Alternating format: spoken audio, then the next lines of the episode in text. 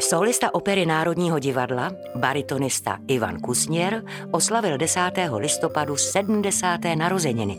V Národním divadle působí od roku 1982, tedy bezmála 40 let. Prostřednictvím tří rolí, za které získal tři ceny Tálie, se Ivan Kusněr ohlédne za svojí pěveckou dráhou. První ocenění získal za stvárnění role Tonia v Leon Kavalových komediantech v roce 1994. Druhou za roli krále Jiřího v osmi písních prošíleného krále Petra Maxwella Daviese v roce 1997 a třetí za Voka Vítkovice ve Smetanově Čertově stěně v roce 2001. Podcastem v hlavní roli Ivan Kusněr vás provede Beno Blachut mladší, dramaturg opery. Posloucháte podcast Národního divadla. 10. listopadu oslavil rodák ze zápore českých Rokycan Ivan Kusněr své 70. narozeniny. Eh, je to jistě dobrým důvodem k ohlédnutí se za jeho pestrou uměleckou dráhou, kterou před bezmála 40 lety spojil s Národním divadlem. Z podcastového studia vás zdraví dramaturg opery Národního divadla Beno Blachut. Dostat se před 40 lety do angažmá v Národním divadle eh, nebylo nic jednoduchého, protože soubor disponoval řadou skvělých eh, solistů. Eh, bývalo zvykem, že zpěvák, o jehož byl zájem, musel své kvality projevit alespoň ve třech pohostinských představení, představit se takzvaně na angažma. A to se Ivanu Kusněrovi podařilo a od roku 1982 je solistou opery Národního divadla.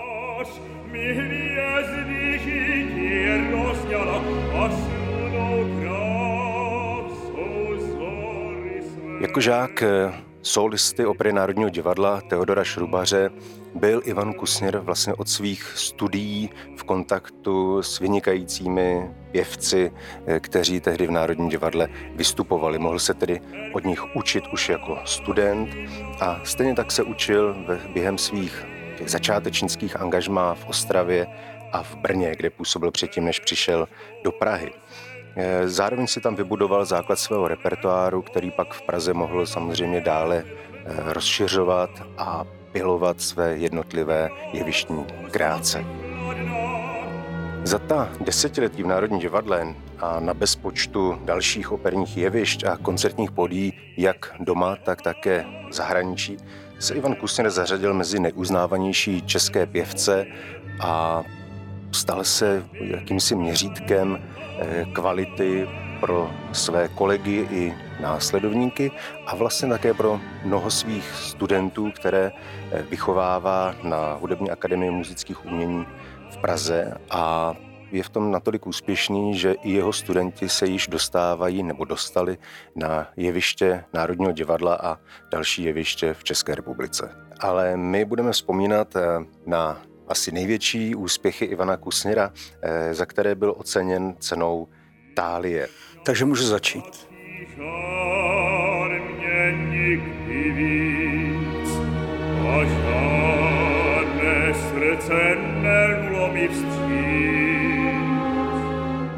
Eh, jsou to role, které můžeme považovat za reprezentativní vzorky mistrova repertoáru, protože zastupují role italského, českého operního repertoáru a také díla 20. století. Jejich prostřednictvím se můžeme také dozvědět, v čem spočívá specifičnost práce operního interpreta, tedy zpívajícího herce nebo spíš hrajícího zpěváka, eh, Jaké je tedy myšlení operního pěvce při vytváření jevištní kreace? Ono trošku to myšlení operního zpěváka je trošku jiné než myšlení činoherního, činoherního her, herce, když to tak nazvu, protože tady přeci jenom musíte si nejdřív najít ty momenty pro ten hlas, to pěvecké, aby v tom bylo a v rámci toho potom to nějakým způsobem takzvaně uhrát, ono to zní tak všelijak, když to říkám, ale vy musíte nejdřív střebat tu roli jako takovou, co teda režisér chce říci, co teda k tomu chcete říct vy, nebo co toho chcete dát, pak jak to technicky vystavíte a v rámci toho těžkého zpívání, které tam je, to potom herecky stvárnit. To znamená najít si momenty, kdy můžete hrát jak o život a najít si momenty, kdy můžete zpívat. Hrát o život a zpívat, no to by mohlo být eh, moto všech poctivých operních pěvců. A hrát o život to nás přivádí k první ceně Tálie pro Ivana Kusněra k Toniovi v Leonkavalových komediantech, typické veristické opeře.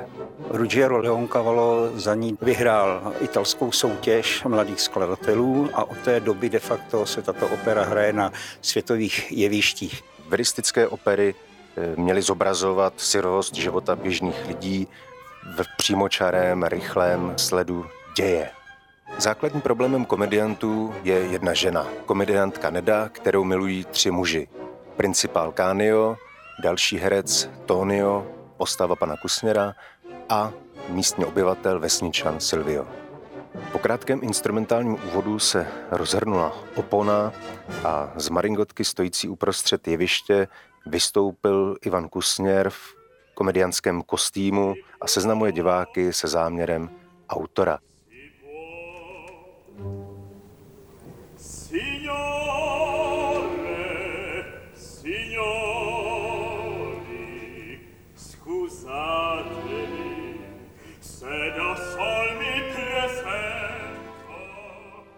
že jim vypráví o umělých vlnách, které tam vytváříme, aby jsme jim přiblížili ty, tu situaci, které, která se děje na tom jevišti, ale aby ty posluchači se na to dívali s určitým nadhledem, že to všechno není tak, jak to bývá, ale nicméně prosíme, aby si k tomu dělali nějaký názor, že my jsme taky jenom lidi, kteří přicházíme a předvádíme to, co umíme.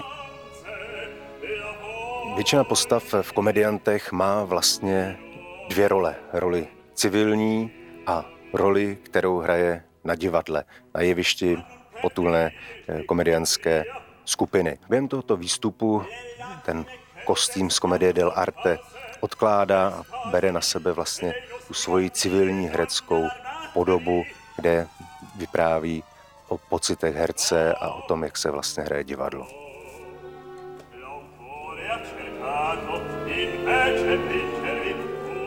Jim vypráví, co dělají, co jim budou předvádět, že ty slzy jsou umělé, aby se nebáli. A nikdo netuší, že de facto tato opera skončí zcela jinak, než je uvedeno, skončí tragicky.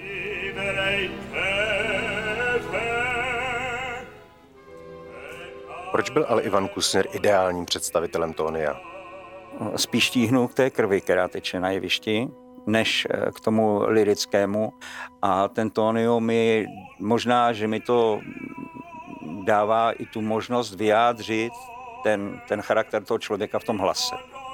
A je fakt, že na tom pěveckým stvárnění to vlastně spočívá, protože ta role je velice, velice náročná po té technické stránce toho zpívání, je výrazově náročná a já jsem kvůli tomu vždycky spíš inklinoval. A kdo je tedy Tonio ve vzpomínkách Ivana Kusněra?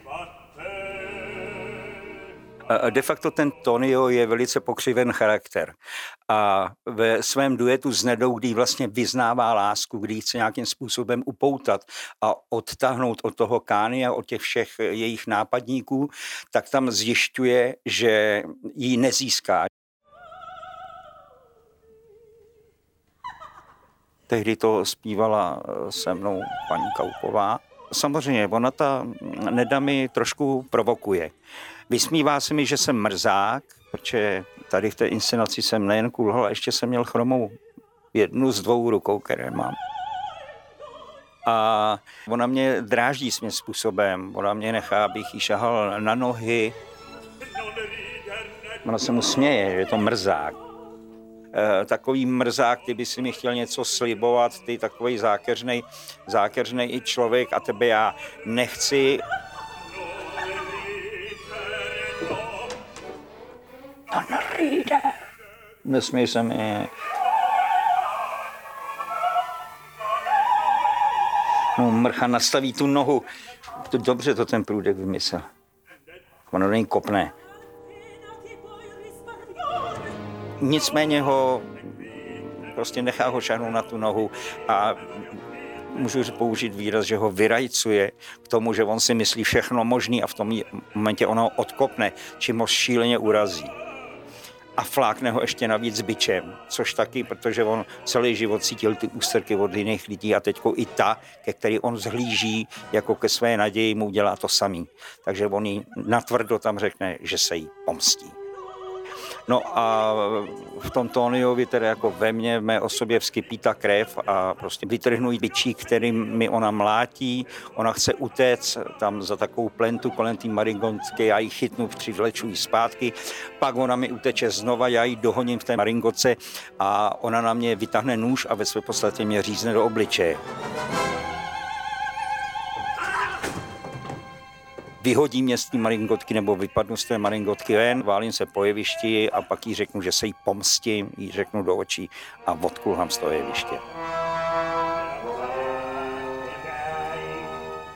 A potom nastupuje hned Silvio, který se tam objeví a pokračuje duet mezi Silviem a Nedou. A zhrzený Tonio se rozhoduje prozradit Kániovi, že mu jeho Neda je nevěrná. Ten Kánio, který je tak eh, žárlivý, prostě si to tak veme k srdci, že eh, prostě tu Nedu zavraždí. Přitom se objeví Silvio a ten Kánio ho zavraždí taky. Místo komedie jsou diváci svědky tragédie, protože děj končí dvojí vraždou, ke které dohnal Kánia našeptávač Tonio.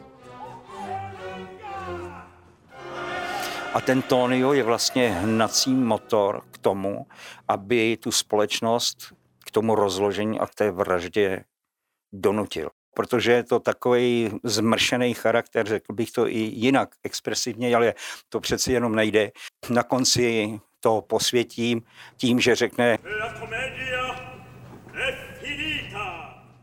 La comedia è finita, jako je konec představení, jděte domů a ve své podstatě to dotvrzuje tu tragičnost této opery. Na konci komediantů sice zazní La Comedia è finita, komedie skončila, ale vlastně to byl začátek poměrně úspěšného působení budoucího šéfa opery Josefa Prudka v Národním divadle. Spolupráce s tehdejším režisérem této opery, tehdy ještě jako hostujícím režisérem, eh, panem Prudkem, byla vynikající, protože se tam projevilo, že to je starý divadelní praktik, které, který se pohyboval na oblastních jevištích nebo oblastních scénách a pak postavil v Národním divadle takovouhle nádhernou inscenaci, kde eh, když to byl stůl, tak to byl stůl, když to byl vůz, tak to byl vůz a nebyly to žádné bláznoviny a ptákoviny, pardon, že to použiju.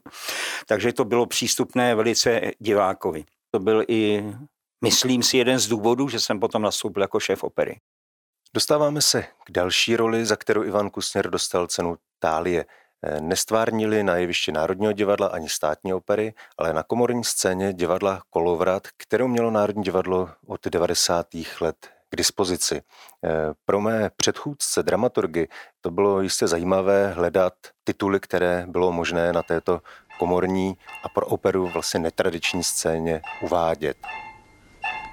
Večer komponovaný ze tří titulů nesl společný název Šílenství a vášeň. A její protagonisté se představili v dosud nečekaných a neznámých polohách. Tehdy pan doktor Denner za mnou přišel, říkal, hele, měl bych tady takovou, ona je to bláznivina, ale ty by si se na to hodil, nechtěl by si to dělat? Já jsem říkal, půjč mi klavírní výtah, já se na to podívám. Přinesl klavírní výtah, když jsem to otevřel, tak to bylo k zbláznění, vám řeknu. Když jsem viděl notový zápis, to, kdyby se na to někdo chtěl podívat, tak mu to vřele doporučuju, protože to nemá s normálním notovým zápisem vlastně co dělat. To je jakýsi experiment, který si myslím autorovi Siru Maxwellu Davisovi podařil. A už je tady horko. Můžeme to stáhnout klidně.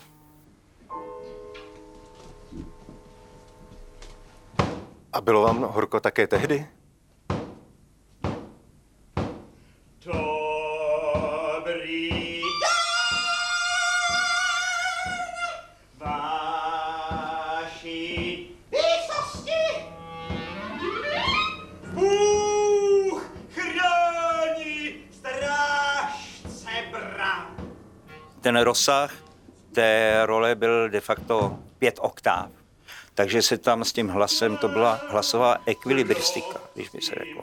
Od normálního hlasu do deformovaného hlasu.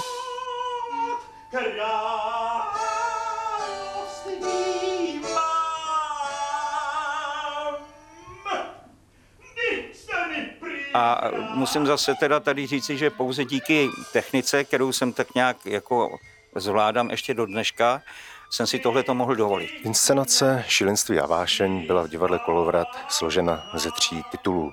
Osm písní Šíleného krále, druhá část večera bylo Vrtok slečny Dony Thornové a třetí část večera byl zápisník zmizelého Leoše Janáčka.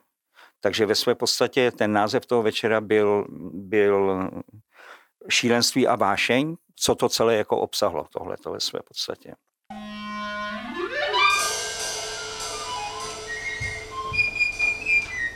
Příští mě si vám dám ra a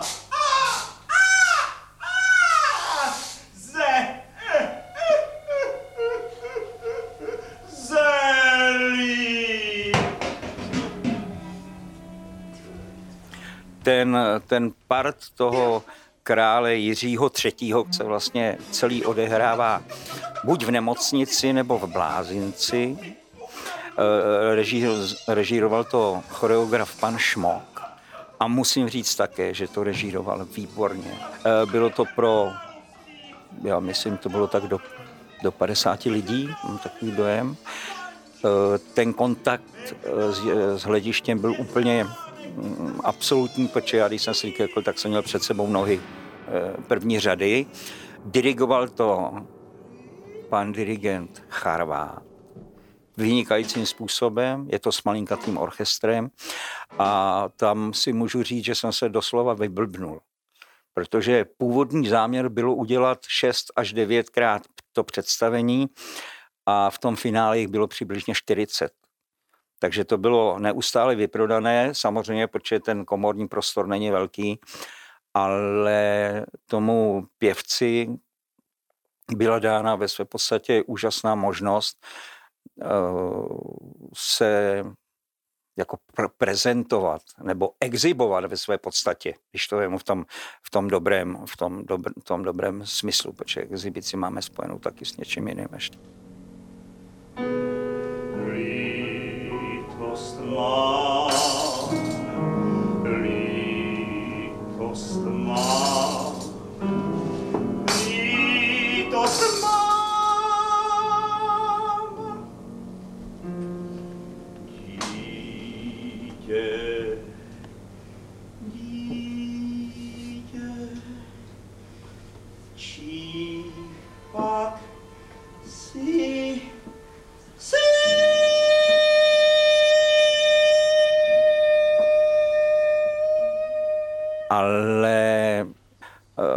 Davis tohle to napsal pro činoherního herce, někde z jeho Africké republiky nebo něco takového, který měl zřejmě poškozen nějak hlas, protože tam se zpívalo v tercích. Jestli to někomu říká, takže vy jste zpívali s dvojeným hlasem, protože to je pro zpěváka na uřvání.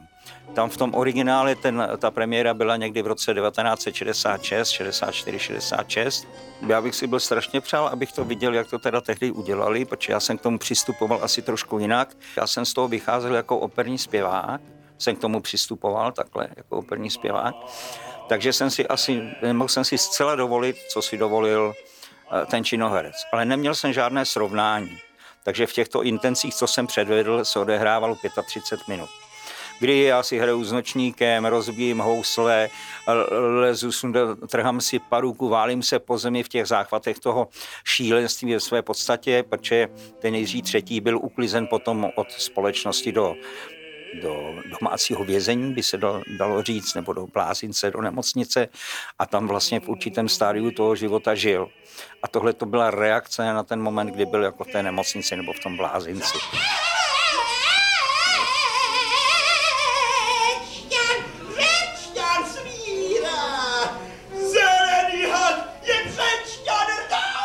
Stvárnění této opery, která je postavena úplně na jiném principu. Tohle to je dovoleno, je to vyjádření toho stavu momentálního, který ve vás je a ve své podstatě každé to představení bylo trošku jiný.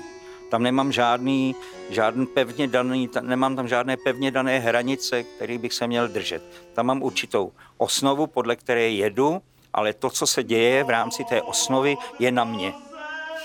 A za to ta tálie asi přišla z toho důvodu, že jsem si dovolil s tím hlasem dělat to, co jsem si dovolil. Jako modří o Bohu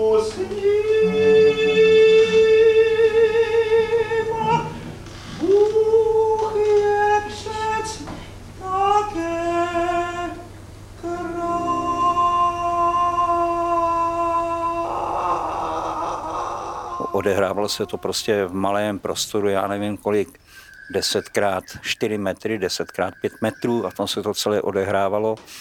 Eh, byla tam jako taková taburetka, do které se dával ten noční, klezlo se po zemi, mlátilo se sebou o zem a říkám, šlo to i to o tu spolupráci eh, s tím orchestrem. Myslím, že tam bylo 6 až 9 hudebníků, bylo tam třeba, bylo to, dirigoval to pan dirigent Charvát skvěle. Za plentou za mnou de facto byli ty muzikanti a jednotlivě z toho vystupovali. Třeba já vím, že jsem tam měl duet s flétnou, kterou jsem anticipoval jako právě to bláznoství je v tom, že já jsem se snažil zpívat jako flétna jako tím způsobem to dostat do toho, do toho hlasu. Ta flétna vystoupila, hrála se mnou, pak se vrátila Madame.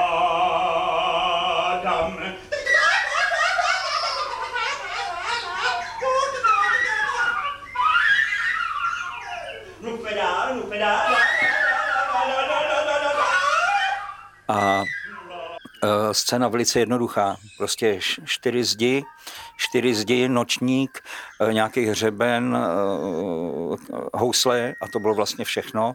Měl jsem tam paruku, oblečený v takový, neříkám, že to byl přímo rokoko, takovýho, takovýho něco jsem měl na sobě, eh, bílý kalhoty, takový ústavní a vystačil jsem si jenom s tím hraním, s tím stvárňováním tý, tý, toho představ toho šíleného krále a s tím Přemyslem Charvátem za zády. To, že samozřejmě orchestr není před váma, že nemáte dirigenta v tom zorném poli, je eh, samozřejmě něco nového. Musel jsem na to přijít jak, a ten pan dirigent Charvár byl v tohletom strašně, strašně obětavý a strašný vstřícný. E, nedívej se na nás, nebo se jenom mrkně a už budu vědět a já pojedu, když budeš potřebovat. A ta domluva byla taková, že tam byly i volné, volná místa jako k improvizaci a tak dále, takže když jsem to improvizoval, tak jsem se jako v tom hereckém otočil na Charváta a jeli jsme dál na pana, na pana dirigenta tak jsme se na sebe podívali a on pokračoval dál. Takže vlastně ten, ehm, ten předěl mezi těmi osmi písněmi de facto byl na mě. A takhle se to odvíjelo. Oni hráli svoji hudbu, já jsem se do toho trefoval nebo na ukázání něco a když byla kadence nebo nějaká věc, tak jsem to dospíval, protože ty kadence byly různé, tam jsem měl obrovskou možnost volby, co dělat a jak dělat. Operního herectví už jsme se dotkli u komediantů, ale jaký je vlastně rozdíl hrát na velkém jevišti, tradičním operním a pak na komorní scéně? Ten herecký projev není menší, je detailnější. Je detailnější a je drobnější. To znamená, že to, co se ztratí na velkém jevišti, se na malém jevišti nestratí. Jako pěvecký pedagog dovolil byste tuto asi poměrně náročnou roli zpívat některému ze svých studentů? Nedovolím mu to zpívat musí projít eh, tím vývojem eh, české opery, světové opery, to už je jedno jaký. Možná, že bych ještě toho Zandonaje a takovýhle věcí ne, ne, nenechal zpívat, protože to jsou prostě těžké pěvecké záležitosti. I když si vezmete Skarpius Tosky, to nemůže... To, když bude zpívat 20-letý chlap, 25, tak si musí, tak si musí ublížit v tom vývoji. Každý v tom egoismu je přesvědčen, že zvládne všechno. Není to pravda.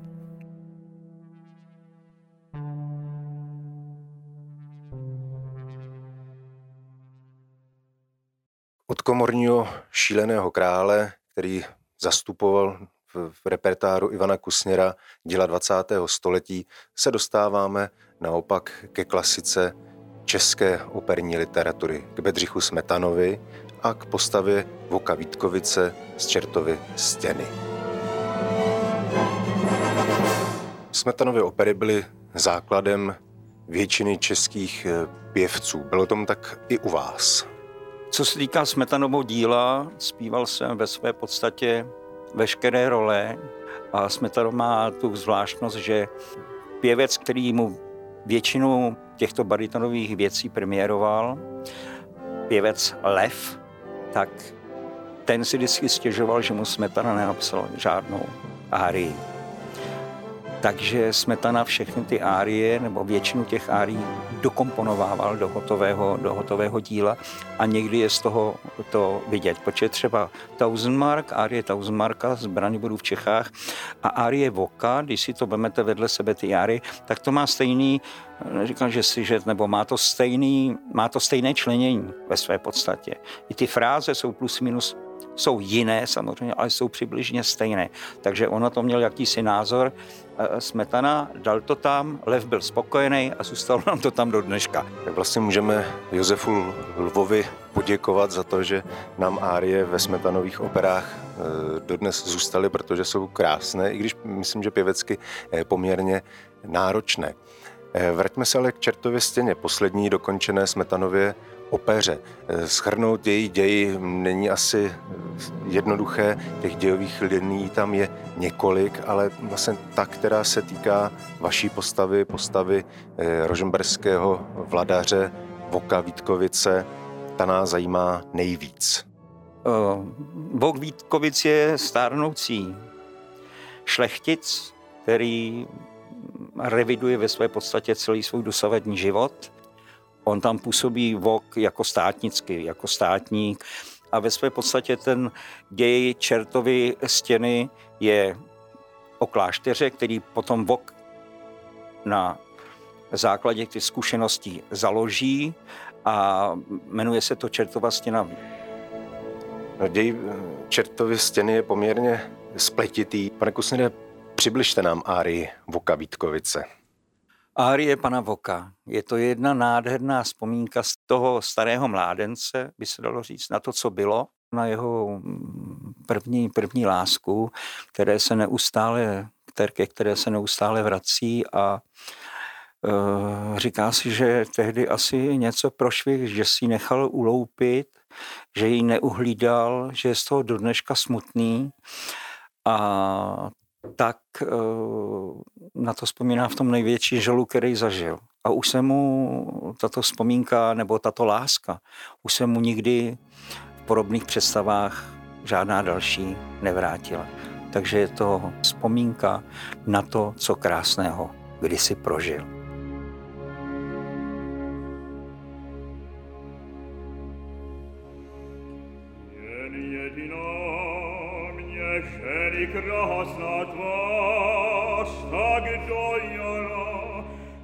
Jen jediná mě ženy krásná tvář tak dojala, že snil jsem lásky báj.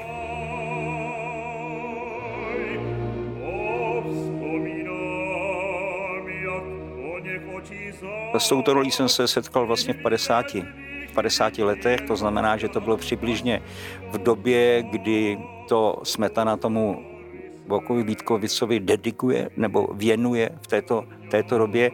Takže i z toho pohledu té historie toho života určitého, který už mi i mě odeběh v té době, v tom období, tak eh, se to vlastně řadí plus minus k tomu věku, v kterém jsem to zpíval.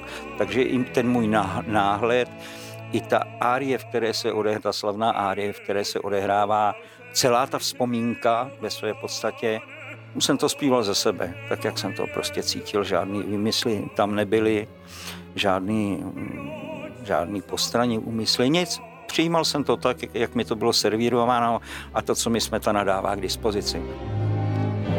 A jiný srdce tvého pán, nepojal náruč, od tebe nesloupil a zbyl mi sklamané jen touhy pán.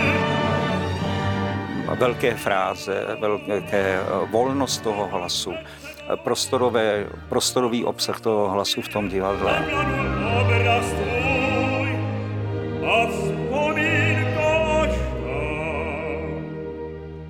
Ještě prozraďte posluchačům, v čem vás v Národním divadle a ve státní opeře mohou vidět. No, co se týká současného mé působení v Národním divadle, už samozřejmě nespívám Rigolety a Traviaty a ty velké role, kdy odvíráte oponu a zavíráte oponu, to už ne, protože 70 přeci jenom je 70 a to se mi relativně zdá. Ale v současné době tady ještě zpívám její pastorkyňu, Leoše Janáčka, zpívám Smetanovu prodanou nevěstu, zpívám Dvořáku, Rusalku. To je teď v současné době jako všechno, protože taky jednou prostě každá legrace končí a to bude za chvíli. Na závěr našeho povídání si můžu vypůjčit slova žalářníka Beneše ze Smetanova Dalibora, který říká, 40 let již tomu bude, co věrně konám službu svou. Vy už bezmála 40 let konáte věrnou službu v Národním divadle. Já, nejen já vám za to děkuji, ale asi mnoho posluchačů, ale také kolegů a děkuji vám i za tento rozhovor. Milí posluchači, děkuji, že jste si vyslechli naše povídání s Ivanem Kusněrem a přijďte se také podívat do divadla. Loučím se s vámi a přeji vám všechno dobré.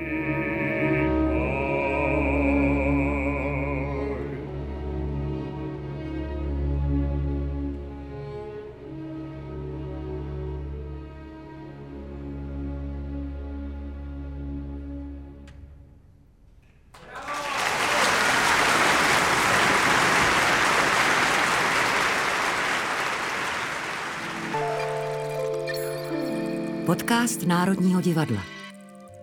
Slyšeli jste podcast v hlavní roli, tentokrát s Ivanem Kusněrem, kterému gratulujeme k narozeninám. Provázel vás dramaturg opery Beno Blachut mladší. Hudební ukázky pocházejí ze tří inscenací oper, za které pan Kusněr získal cenu Tálie, tedy Komedianti, osm písní pro šíleného krále a Čertova stěna. Aktuálně můžete pana Kusněra vidět v operách Rusalka, Prodaná nevěsta a její pastorkyně. Moje jméno je Lucie Južičková a naslyšenou příště. Podcast vyrobilo Národní divadlo ve spolupráci se Storylab Audio. Režie a střih Damian Machaj. Dramaturgie Lucie Krizová. Zvukový mix Ondřej Kalous. Produkce Sandra Malisová. Podcastový kanál Národního divadla můžete odebírat na Spotify, Apple Podcasts a všech podcastových aplikacích. Ale pustíte si nás také přímo na stránkách Národního divadla. Každé pondělí se můžete těšit na spoustu zajímavého obsahu. Pravidelně vás zveme k jádru věci, kde vás inscenacemi provedou přímo jejich tvůrci. Podcast v hlavní roli vám představí osobnosti Národního divadla. Uslyšíte i divadelní magazíny a speciály. Vaše komentáře, náměty, připomínky, ale i pochvaly můžete posílat na e-mailovou adresu podcast zavináč národní divadlo.cz. Děkujeme, že nás posloucháte. Naslyšenou u dalšího dílu a snad i naviděnou brzy v divadle.